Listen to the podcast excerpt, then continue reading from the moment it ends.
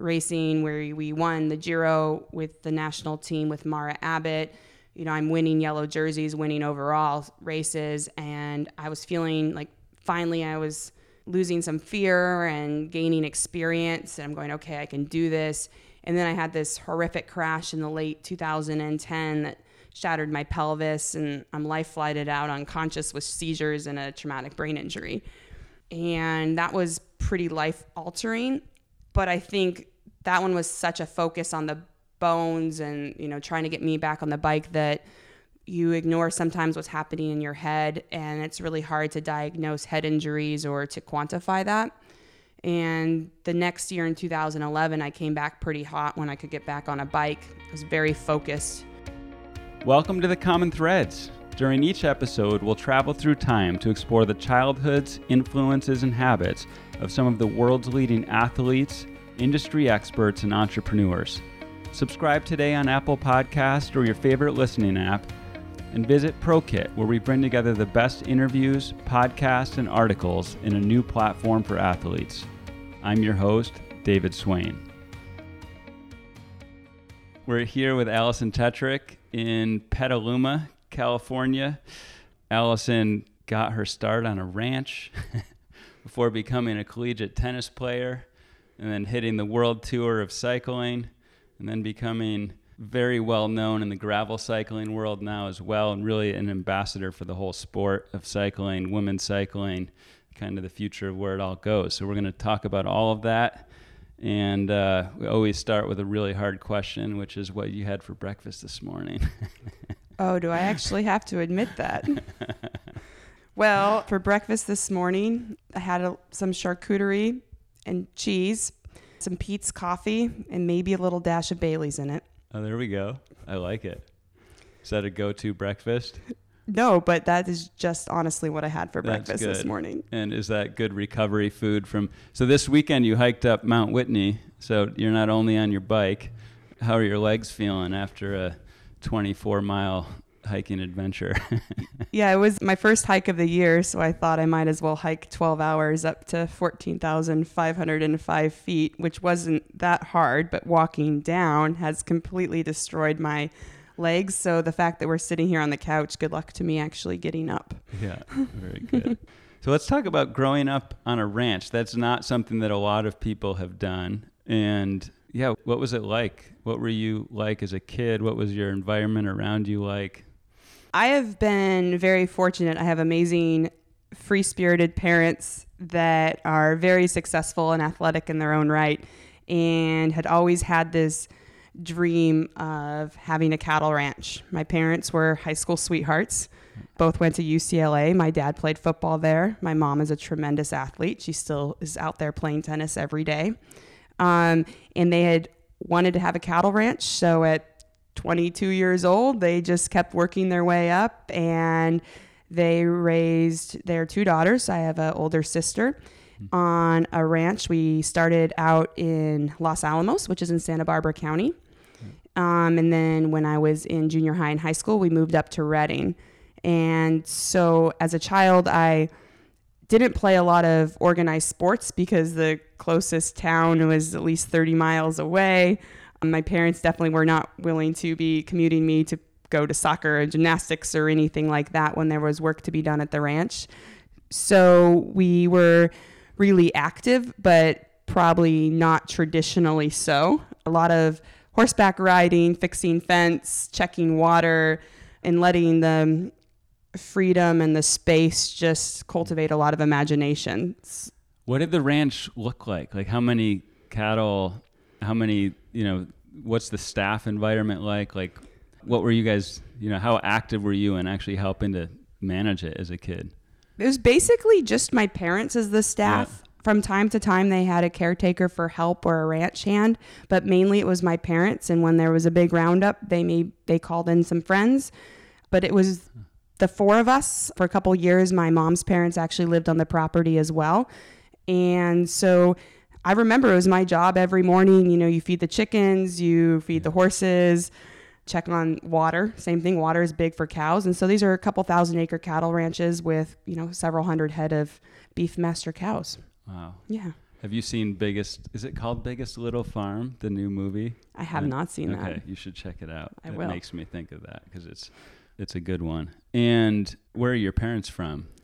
My parents were both born in Northridge, yeah. which is L A area, and both grew up there. They yeah, like I said, they met at L A Baptist, a high school um, there in Los Angeles, and met, and they're still going really strong and madly in love. Yeah, that's great.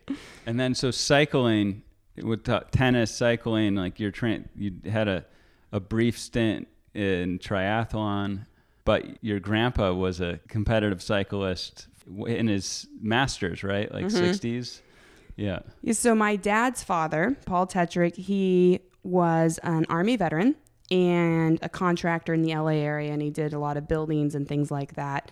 And he was a runner, um, and that's what he did. And he, after the age of fifty, he just couldn't run anymore. And so he saw, you know, that local group rides down there in L A and thought, I'm going to go keep up with these young guys.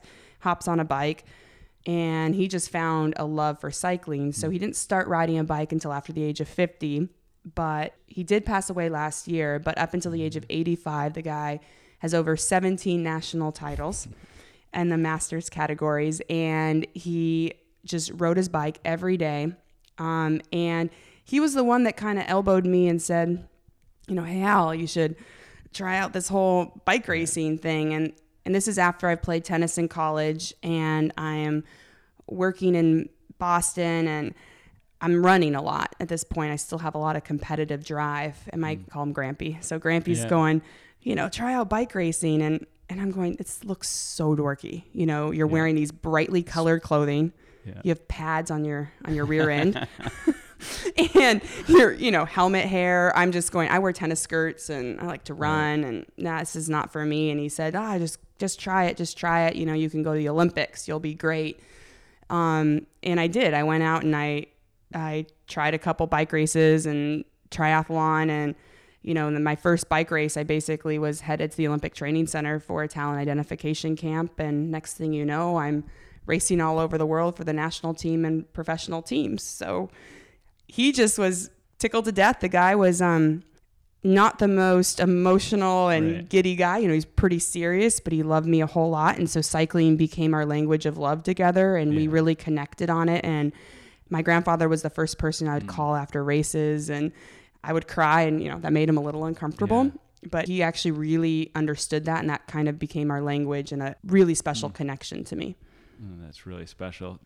Getting into cycling, knowing your grandpa, you know, having clearly a belief you could do it. Um, I ride my bike a lot, but I'm definitely not going to get called up for the national team, and I never was. Like you got on a bike and you're in that track fast. But you know, you, growing up playing tennis, tennis has some, I mean, it has a ton of endurance and strength, but not like the engine, right, that you need for cycling. Is that just like innate within you? Where did it come from? Genetics or? There is, there's definitely, there's definitely some genetics with that. Playing tennis, I started a little late because, you know, growing up right. on this ranch and not playing a lot of sports, technically organized sports, but I think we were really active and strong. I think it also gave me a lot of, you know, mental fortitude and stubbornness and maybe a little fearlessness as well. Yeah. Um, it was interesting the way I was raised. I wasn't thinking about gender barriers or what I should and shouldn't do. I just had this whole open range to go out and explore. And my dad raised really strong women and my mom's really strong. So for them, they're like, right. do whatever you set out to do, but just make sure you do your best, whatever, you know? And so for me, when I actually did start playing team sports, I'm like, I'm going to get a full ride to college and I'm going to play tennis because that's what I want to do. Yeah. And people go, you can't do that. You just started and you're a freshman in high school. I'm like, well, watch me, you know? So not having those barriers or stereotypes that kind of hold yeah. you back. Um, I think a lot of that's how I was raised and growing up with that freedom and open space mm. to develop. And I do think my parents are incredible athletes, and my, my dad's father is, is showing that, you know, at that right. age to be able to be performing and having the lung capacity or the V O two max or, you know, all those. No, he did the same thing. He got on his bike in the in his fifties, right? Same as you yeah, entering tennis and as a teenager. Yeah, and tennis yeah. is a is a skill sport. So yeah. I did always right. feel like I was on my, my back heels in the sport. You know, you're playing women who have been, you know, practicing this sport for ten, fifteen years, you know, yeah. longer than I had. And I did always feel like I was dropped. That's a cycling term. You know, you just feel, you feel like you're kind of just behind. But when I got on a bike, maybe I didn't have the skill set for fast ascending or a switchbacks on a single track mountain bike. But what I did have is the harder I pedaled, the faster my bike went. And in tennis, I never felt the more tennis balls I hit, the better I got. Sometimes yeah. it just went in my head and it'd make me want to cry. Yeah. In cycling, how have you, I've heard you talk about this of like, I mean, you just did it here of identifying which parts you're good at and which parts might not be your natural strength because you haven't done it. Like, how do you think about playing to your strengths? Like as you became a pro cyclist, like understanding what you were good at and channeling that into like race strategy or kind of how you viewed your success or... Yeah, I think as an athlete, and I think it actually applies to real world as well, a lot of people want to focus on, you know, you're not good at these things. You know, maybe it's your manager at work or yourself or your wife or whoever right. is like, you are not good at these things. So yes, you should work on your weaknesses in case you need them. But I also think training your strengths. So knowing I am good at solo wins, good at time trialing, good at a lot of power for a long duration of time. I might lose time in technical sections and maybe these are things I'm not good at. But if I don't train my strengths, then I mean, how am I going to win? And I want to train my strengths and then so I can win with that and also work on my weaknesses in case my strengths aren't working that day. So I think you have to balance it. But I, I would encourage people not to ignore their strengths and still cultivate, foster, train your strengths because at the end of the day, I mean... Yeah. Th- those lead you to success. And that's life and sports and everything else, right? Yeah. Talk us through your career as a cyclist and kind of the progression it went through. And then, you know, your crash. We've got the magazine over here where you tell that story in bicycling in twenty ten. Yeah, I started racing, like I said, pretty quickly, maybe within three months of ever starting a bike race. Which by starting a bike race, I mean, I pinned my number upside down, yeah. didn't know how to clip in, and would get dropped on every start line because I couldn't figure out how to clip in fast enough. So three months later, I'm racing in Europe for the national team, and it was a huge trajectory, and it was definitely trial by fire, which meant a lot of failure, some success, but a lot of fear and, oh my goodness, what am I doing? And then...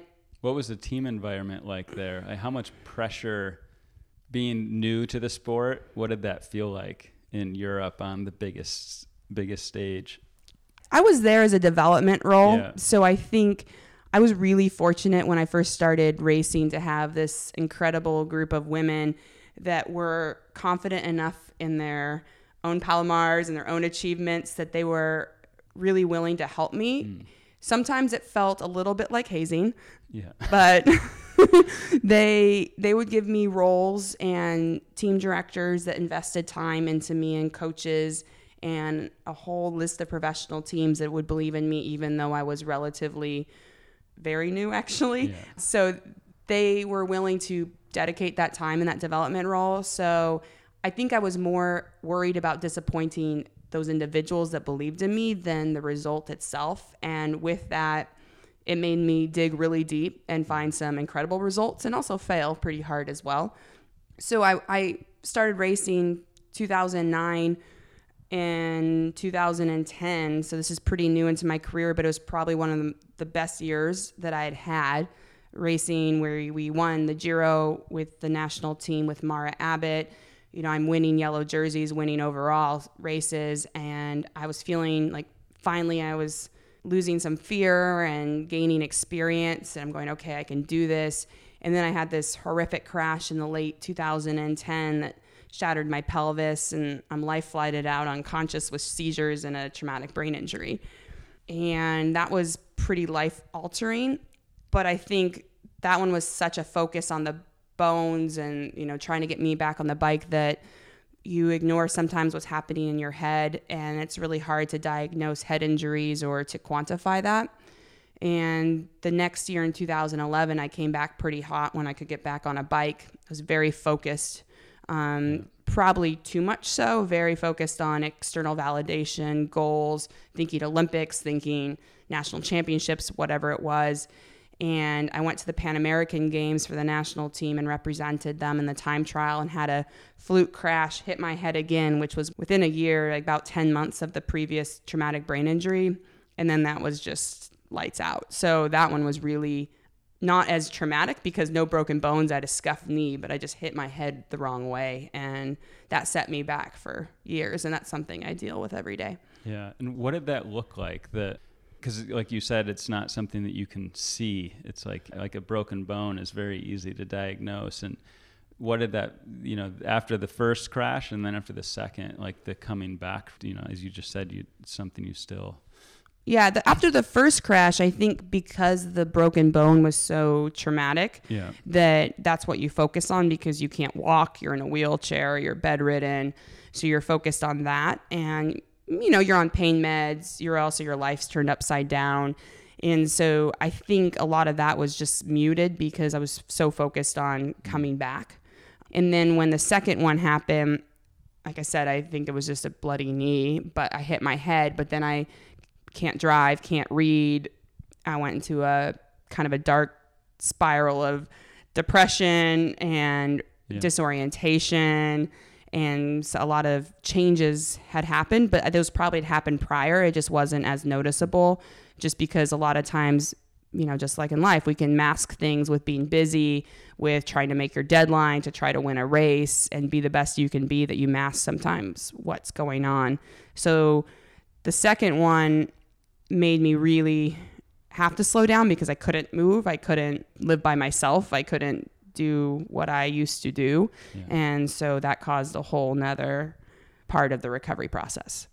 And in the recovery from that, what's between kind of skills that you had to learn and people who could help, what helped get you back?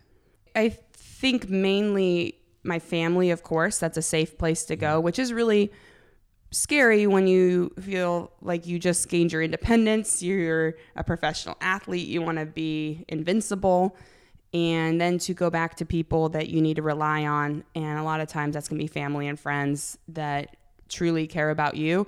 Um, what I found in that time, when you are that weak and vulnerable and need recovery, sometimes you want to go to the people that tell you the answer you want to hear.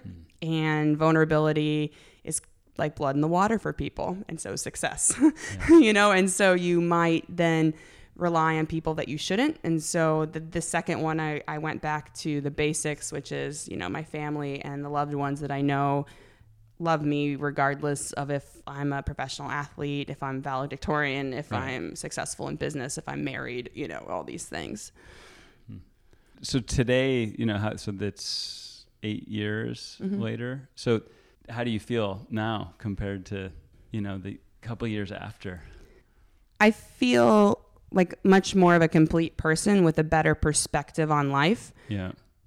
Dealing with a head injury and the changes that it causes in your brain is something I still deal with day to day, but to understand it in a more comprehensive way is really helpful.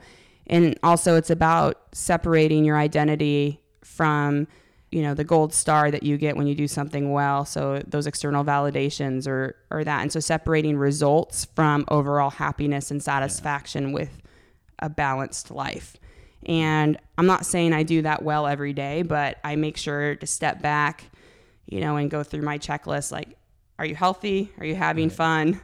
Are you being balanced and, you know, putting the things that matter the most as a priority? Or are you still fixated on some sort of a result that you need for your checkbox?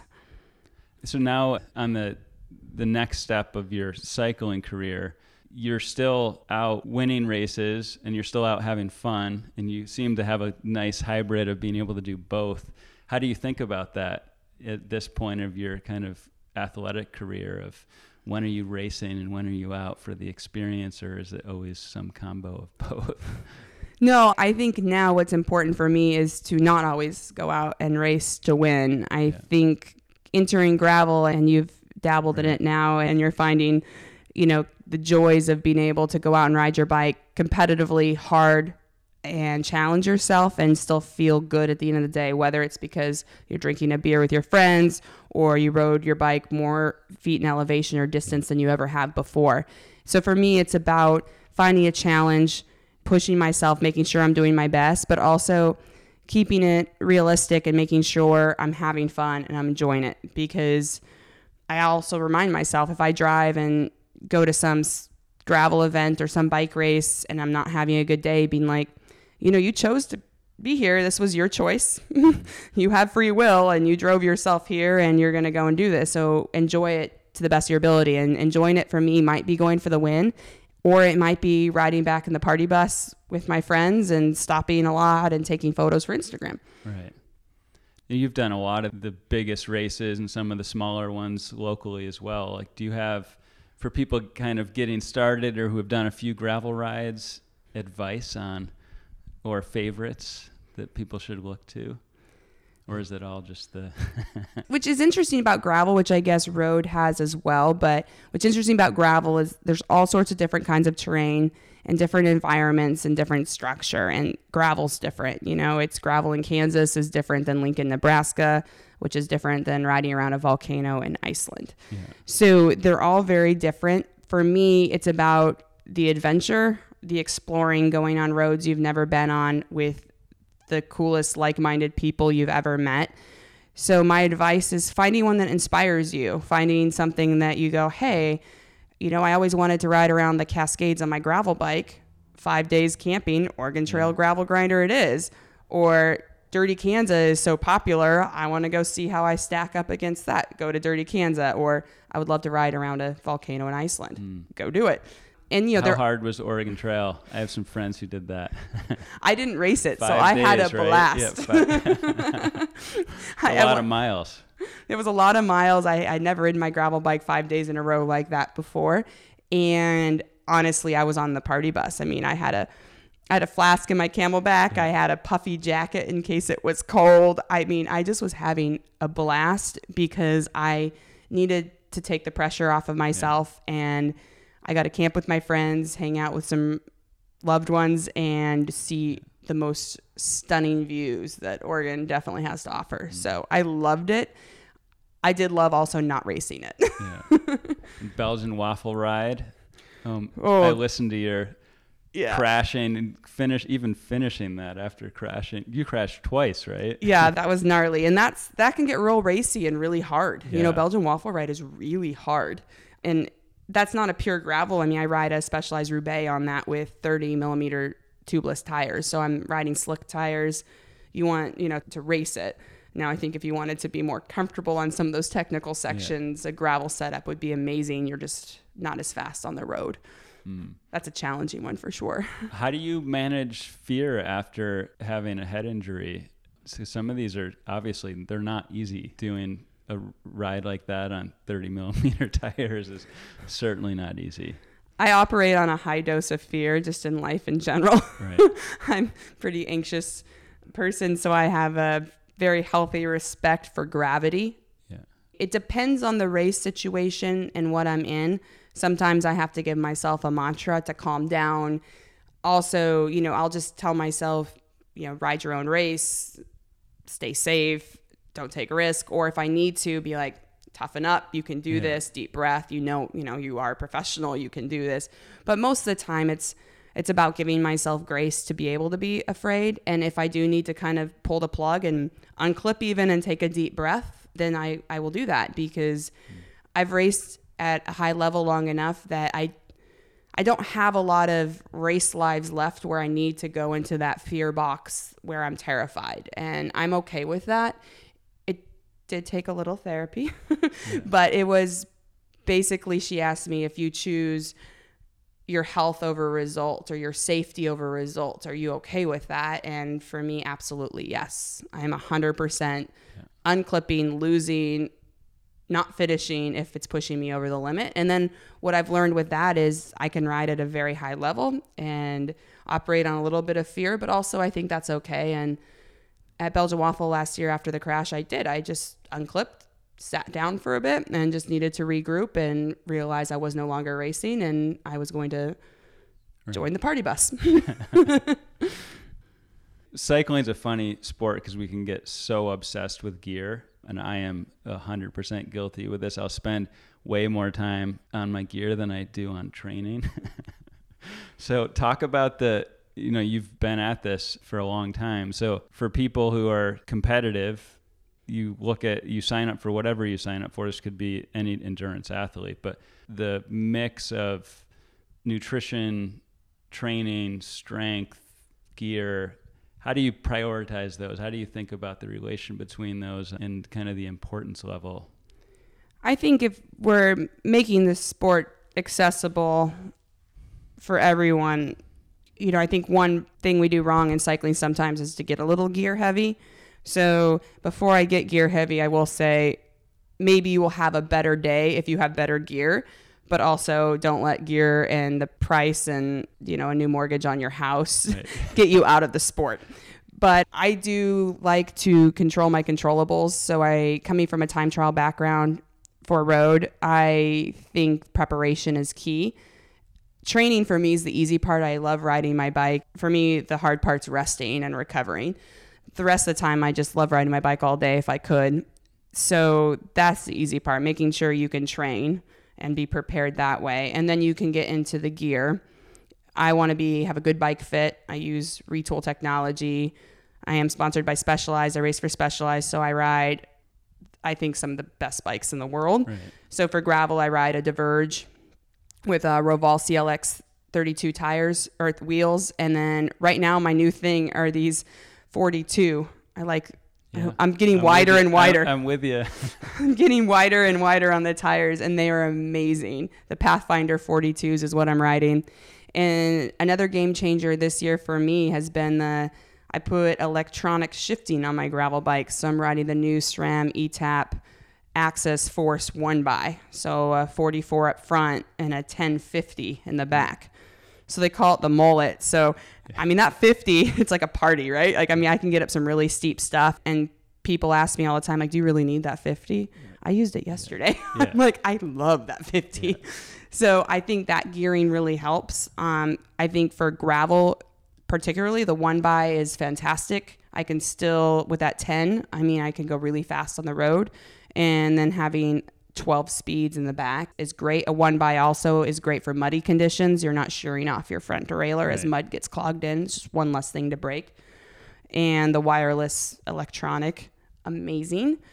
And then the next thing you get into, I mean, there's the Diverge also has a, they call it a future shock. And so there's a shock in the headset. So when the road gets really bumpy, uh, smoothers faster, you know? So if you have less fatigue in your shoulders and hands, you can push yeah. out more watts later because you're a little more rested and less fatigued from the trauma of the road.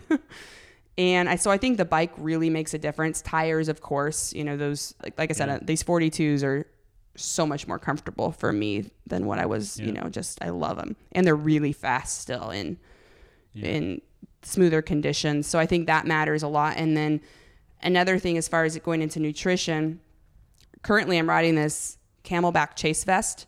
So a lot of times Camelbacks were known for mountain biking, but for gravel with these long distance, the road is also pretty chunky. It's may not be comfortable grabbing bottles. Yeah. So hydration's really key. And the Camelback chase vest is made, it's kind of a mix between your traditional mountain bike vest and then a running vest. So it's still short enough where you can reach your rear pockets of your jersey. Mm. So it's actually just made for gravel, and yeah. it's really great to help me stay hydrated. And then you go into your preparation for nutrition. And I think that one of my mottos for nutrition is, you know, eat and drink early and often. And a lot of times we start an event and it's always starts fast, right? Yeah, and that's always the hardest part, the first hour. Yeah. And so you're nervous and you might not be eating and drinking enough because you're still in a pack of five hundred, one thousand people and people are passing and everyone feels great. So that's where the Chase Fest helps too, because I don't have to grab a bottle. I can just be drinking out of my hydration bladder. And I try to do about two hundred fifty calories an hour. So whether that comes from my fluid, which I tend to put goo, Roctane, yeah. in my pack. So every time I'm drinking, it actually has calories in it and electrolytes and nutrients that I need, um, because I think that's like killing two birds with one stone. Some people prefer water. I think the Roctane is great because if I drink a whole bottle, I mean, you're getting one hundred calories in a bottle, one hundred fifty. So then you just need one gel, one Stroop waffle, you know, yeah. something like that to to maintain. But a lot of times people ignore the first two hours of nutrition, and then you're constantly playing catch up the rest of the day. So drinking and eating early and often, and depending on your body size, I'd recommend two hundred to two hundred fifty calories an hour. Yeah. What about the kind of the morning of a big race, or the night before, the day? Uh, is it two days before? Like, what are you thinking about to get your glycogen stores up, or whatever you need to do to perform at the level you want? I think I haven't done any sort of carbo loading or found it Work. necessary. Yeah. Um, for me, hydration matters a lot. So I have been, my new thing is, I mean, I have a lot of obligations sometimes when I go to these events. So if I'm doing forums, I'm at my sponsors' booths or talks right. leading rides. So I just started wearing my chase vest around, even in my street clothes, just so I'm reminded to constantly be drinking, because mm. a lot of times it's hot and you're out in the sun, you're nervous, you're going to the expo, or you're packing and building your bike, um, things like that. So to hydrate is really important. I tend to try to eat an early dinner the night before, and nothing out of the ordinary that whole week. I'm just making sure I'm drinking enough, staying hydrated, so I'm flushing out anything that's in my system, and getting enough sleep, because sometimes, you know, you're traveling into an event, you go out with your friends, or you just get your, take a red eye because you right. have to go to work, you know, so there's there, you're tired. So I'm trying not to get sick. So I think hydration and sleep helps a lot. And then I try to eat just normal, clean diet like I usually do, minus my breakfast this morning. um, and, and, you know, a lot of times these races start early in the morning, you know, because they're longer. And so I try to eat early to get that digestive system going. So five to six, I'll like yeah. to eat dinner. And that's when I'll eat a fair amount. You know, I want to make sure I have enough, but just a normal dinner. And then as far as breakfast, it just depends on your motivation to get up early. I don't like getting up early.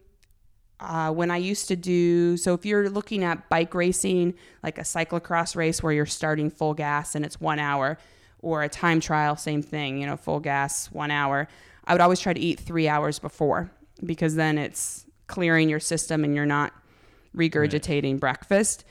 But Dirty Kanza starts at six in the morning. I am not getting up at three. Yeah. And how far is that? two hundred miles. Yeah. I got up at five. I did almost miss a start, but I like sleep. So I got up at five, and I literally think I had three donut holes, a cup of coffee, and went. But I think if you eat a good dinner the night before, then if you don't want to fill up your stomach too much, you can have a breakfast that's maybe only two hundred to three hundred calories. Coffee for me is a, yeah. a main thing. We have to have coffee. And then go to the race. But then if you do that, you need to start eating in the first hour, even though you're not hungry. Hmm. So that's kind of how I do it, so I don't have to get up early. But if the race doesn't start till ten and you have plenty of time, by all means, you can eat a yeah. b- bigger breakfast. But some of that is, actually all of it is very individual based. But I don't think you need to be nervous about getting a huge breakfast in, because a lot of times I just found that gave me G I issues. You yeah. know, your just stomach is right. sloshing around, and then you don't want to eat because you have heartburn or just an unhappy yeah. tummy. Yeah, you don't want that in no. the middle of a race. No. So, but then if you do that, you need to eat within that first hour, eat and drink, which most people don't yeah. want to do. On the training side, you're doing these big, you know, long distance events, but how regimented are you in, you know, to walk just quickly through like a typical week or whatever, a training block in the months leading up to a race that you're actually going to go race? I think one mistake a lot of people make is they sign up for something that's going to challenge them, like something like Dirty Kanza, which is really daunting, two hundred six miles, or it's their first century or something, and you go, well, then I need to go ride a century. I'm going to tell you, I don't ride two hundred miles, but at Dirty Kanza, and maybe usually my year leading up to Kanza, I'll only do one other long long ride, which was the last couple of years, Belgian Waffle Ride, which is about one hundred twenty-seven, yeah. I think. So I don't think you need to go and do that event distance to be able to complete the event.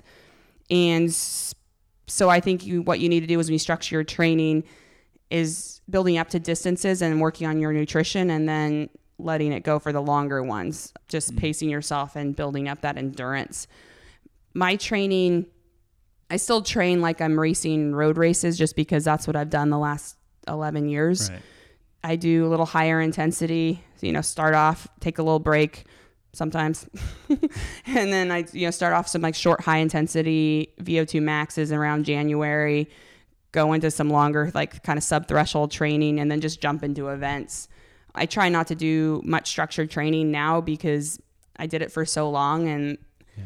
I love training, but I also just, if I want to go get a Strava Q O M, I go and get a Strava Q O M, and that's kind of how I do my training. And then also twice a week, I have a group ride here in Marin County, like clockwork if I'm home, which is very rare. But if I'm home, like I will never miss my Wednesday and Saturday group ride, mm. which gives me a good hour and a half, hour forty-five of really high intensity race pace. Yeah. I do that year round. I just Which ride is that? On Wednesdays, I do the Wednesdays ride out of the Java Hut, and on mm-hmm. Saturdays, it's called the Roasters Ride. Yeah, I've heard of the Roasters Ride. It's the same yeah. exact loop. Both of them the same exact loop. Pretty much the same exact people. Yeah. Do you worry about safety on those? Like the group rides with, I'm curious, like people who show up who are great athletes who maybe haven't done, I haven't done the Roasters Ride, but when you're around people who might not be as experienced. I've done that ride probably, you know, one thousand seven hundred eighty-six times or more. Right. So like, I know this ride. I know the ride. I know the guys, and I also know what wheel I want to follow. And I like to remind them that I'm royalty on the ride. So I have those guys wrapped around my finger. No, but I think it is important to be safe. And yeah. I have, even before Kanza, it's my thing to do. And Kanza's on a Saturday. Wednesday, I, I do my group ride, and then I fly out that night because mm. I just don't want to miss my ride. It wakes, you know, it's good leg speed.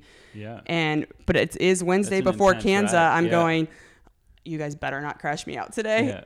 But if you can trust a wheel in front of you, and I do get nervous if somebody new was on the ride, I'm like, who brought this guy? Anyone know him?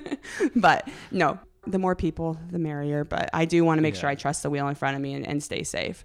Yeah. What about building a career as a professional cyclist? Like what that looks like?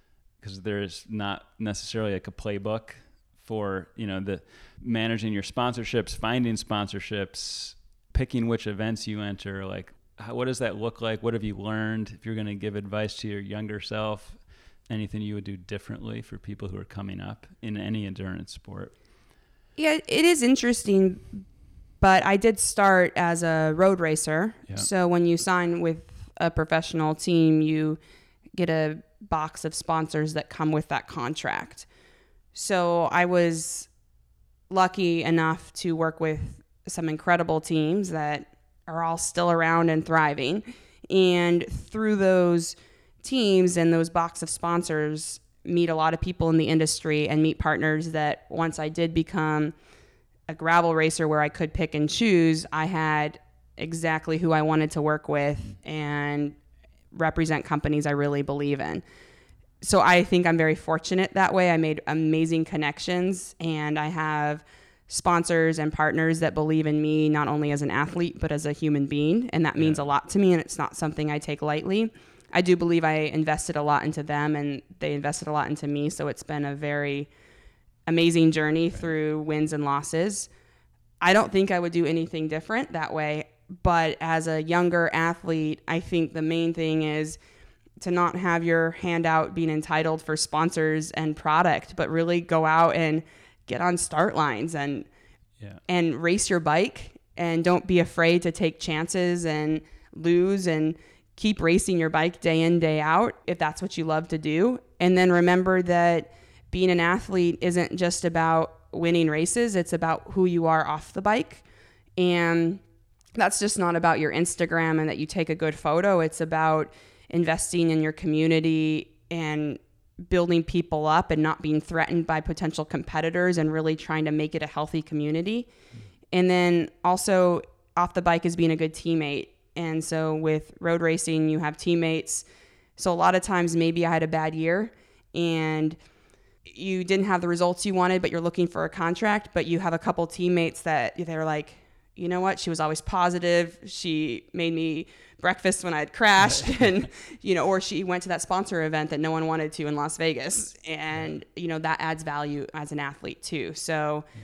I think it's just about not being entitled and not being afraid to buy things and pay your way to races and to f- figure out a way to make it work, to make yourself visible and get the results that ultimately are what you're passionate about. And then also creating a, a bigger package that adds value, not for sponsors or selling bikes, but just adds value to our overall cycling community and world. I right. think that's really important. Yeah, we were talking about this before. This is the authenticity of a person. It's not just in the sport, like you said, it's the whole person. And that's what people want to gravitate around too.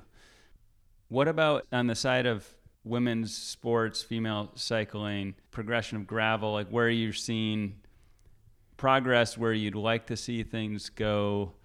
You know, we're talking about sponsorships, like how's that all going on the women's side? You know, some of the gravel races have done a hard, like one-to-one push, which I think is super exciting to see. Um, yeah, curious what your perspective is. I think women's cycling has definitely been growing uh, throughout the years that I've been competing in the sport, and there's still a lot of room for improvement, of course. And it's a hard enigma to, to tackle because it's the chicken or the egg. The sport needs more visibility. And but what comes first? More races, more visibility, more money. I mean, it's it's a very difficult circle to get into, but I think we're have some incredible leaders and sponsors and industry partners that are really pushing equality and opportunity for women in the sport. And I love to be a part of that and to watch it grow. Like I said, there's a lot of room for improvement. Something I do love about the gravel racing is their mass start events, you know, so it does feel just equal and fun. I get a ride with whoever during the day, and that's a blast. And also for the men that line up, they can see how they, you know, they can ride with the world's fastest women. And right. I mean, and in these long distance events, women are incredible. They're we're, yeah. like, we are so strong the longer the distance goes. And that's, that's just shown in science. So that's super fun for me. And I also love working with people like Christy Moan, who's with Dirty Kanza, who's, you know, keeps pushing to get more women into gravel, and Rebecca Rush has done an incredible job. So I just think that there's so much opportunity to keep pushing that equality and opportunity in gravel because it's so inclusive. And then also on the road side with the World Tour happening since I was, had been racing, and then now we're we're pushing to minimum salaries and things like that. It's incredible, but there's a lot of work to be done, and also just for visibility, whether we can get those road races on T V like the men and things like that. So it's an exciting time, but it's not something that you want to take a deep breath and rest and say, oh, things are getting better. No, you know, and, you need to keep pushing forward. On youth sports, what are you seeing in cycling? Like where, for all the parents like me out there that are... I mean, NICA is doing yeah. an incredible job. So if you're not familiar with NICA, it's a high school mountain bike league that it's mainly about getting kids on bikes and making it fun. So yes, there are races, but there's different categories. And it is really amazing how many high school girls are out there racing mountain bikes. And looking at Kate Courtney, who just won right. the overall, you know, she's world champion last year and won overall U C I World Cup. And, you know, she started NICA here in Fairfax in mm-hmm. Marin. And she's an incredible story of a lot of hard work, obviously a natural gifted athlete, but to start in that grassroots area. Right. I mean, six, what, six or seven years ago, she was not even riding, exactly. not even racing. Yeah. Exactly. And so there's some, um, you know, incredible programs like NICA, and I know U S A Cycling as well is is really pushing to make sure the development pipeline is is ready for those athletes. And we just came back from U C I World Championships, and Megan Jostrab won Junior Worlds. You have Chloe Dargart in the women's winning the time trial for elite women, and just two years ago she was winning Junior Worlds. So to show that our development pipeline for U S A Cycling's going well, and just to keep investing in that future too. You in ten years, what's cycling look like? What's, what are you doing? Ooh, that's a hard question. Now I feel like I'm in therapy. Um, ten years, I'm going to always ride my bike. Um, I love riding my bike, the sense of adventure. I am definitely falling in love with the exploration side of things and the travel into more remote, you know, unexplored yeah. places, at least for me. We were talking about at the beginning of this hiking up Mount Whitney. I mean, I will be doing, you know, I'm going to have the John Muir Trail on my calendar. Yeah. I'm going to have some long hikes and mountain climbing and riding. I've done a backpacking trip, bike packing trip in Kyrgyzstan last year, something, you know, where you can kind of get off the beaten path and see some incredible sights.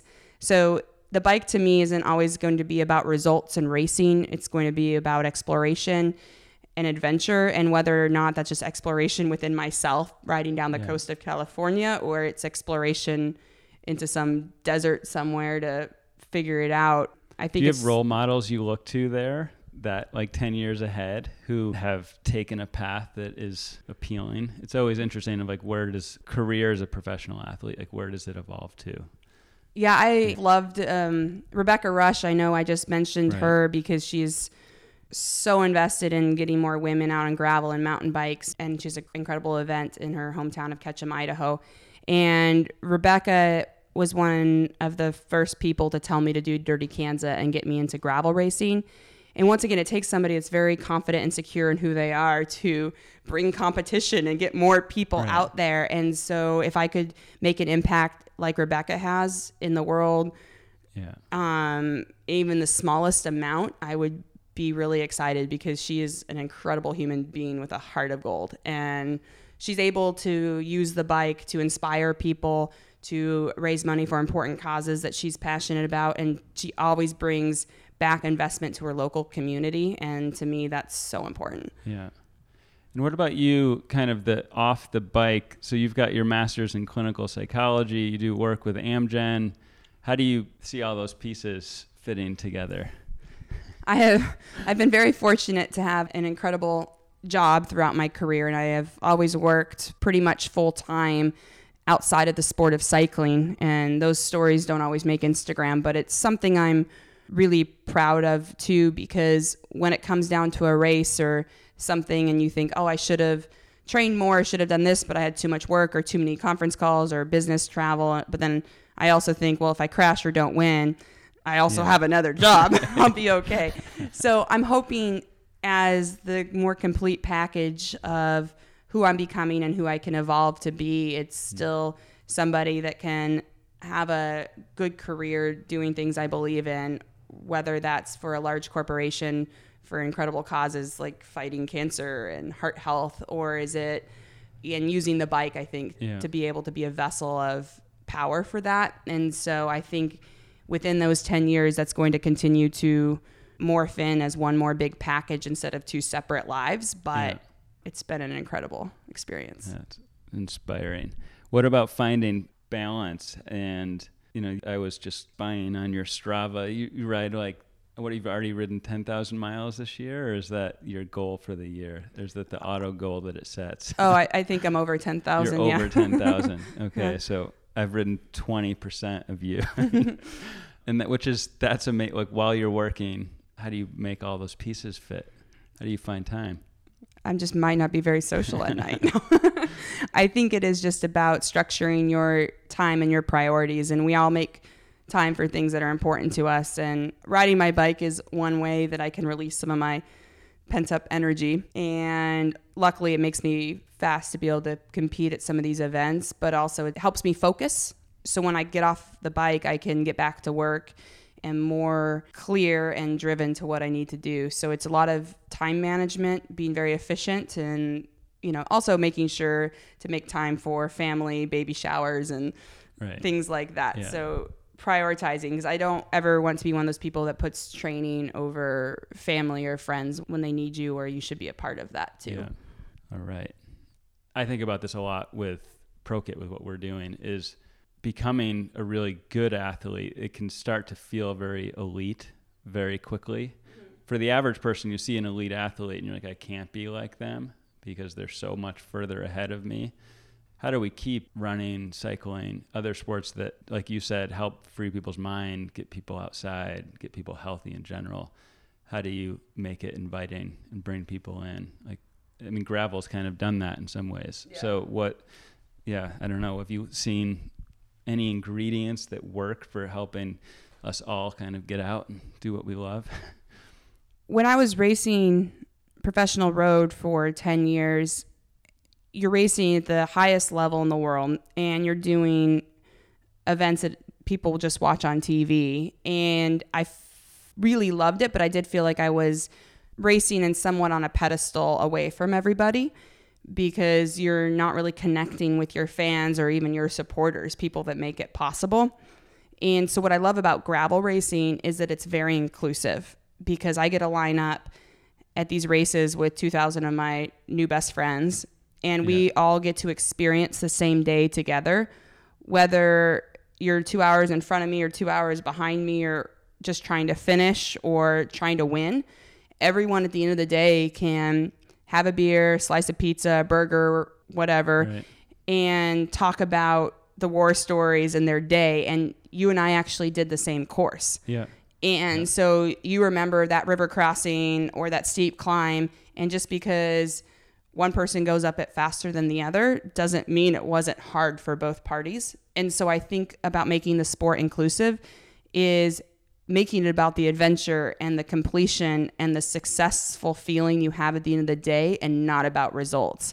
I don't think gravel racing should be about who wins. I think it should be about challenging yourself with whatever capacity you wanted to do that day, and to celebrate life yeah. and riding bikes. So I think that's why, yes, equipment matters a ton, and preparation matters, and all of that, but let's not sit there and be like, well, that's a really technical section, you know, be, right. you know, if you want to walk it, walk, walk it, it. you know, or if, if you had to stop because you were cramping, stop, like it, you know, and it's okay. And so we don't make it where there's this huge barrier to entry because you're female or because you don't look like everybody else or your bike isn't as fancy. Let's just get out there and ride and challenge ourselves and be better for it. We hope you enjoyed this episode of The Common Threads. If you liked the show, please tell your friends and followers on social media and encourage them to tune in. You can also leave a rating or review to help new listeners discover the show on Apple Podcasts or whatever service you're listening on, or send me feedback directly on Twitter at David underscore Swain. And then head over to join our new platform for athletes at the pro kit dot com.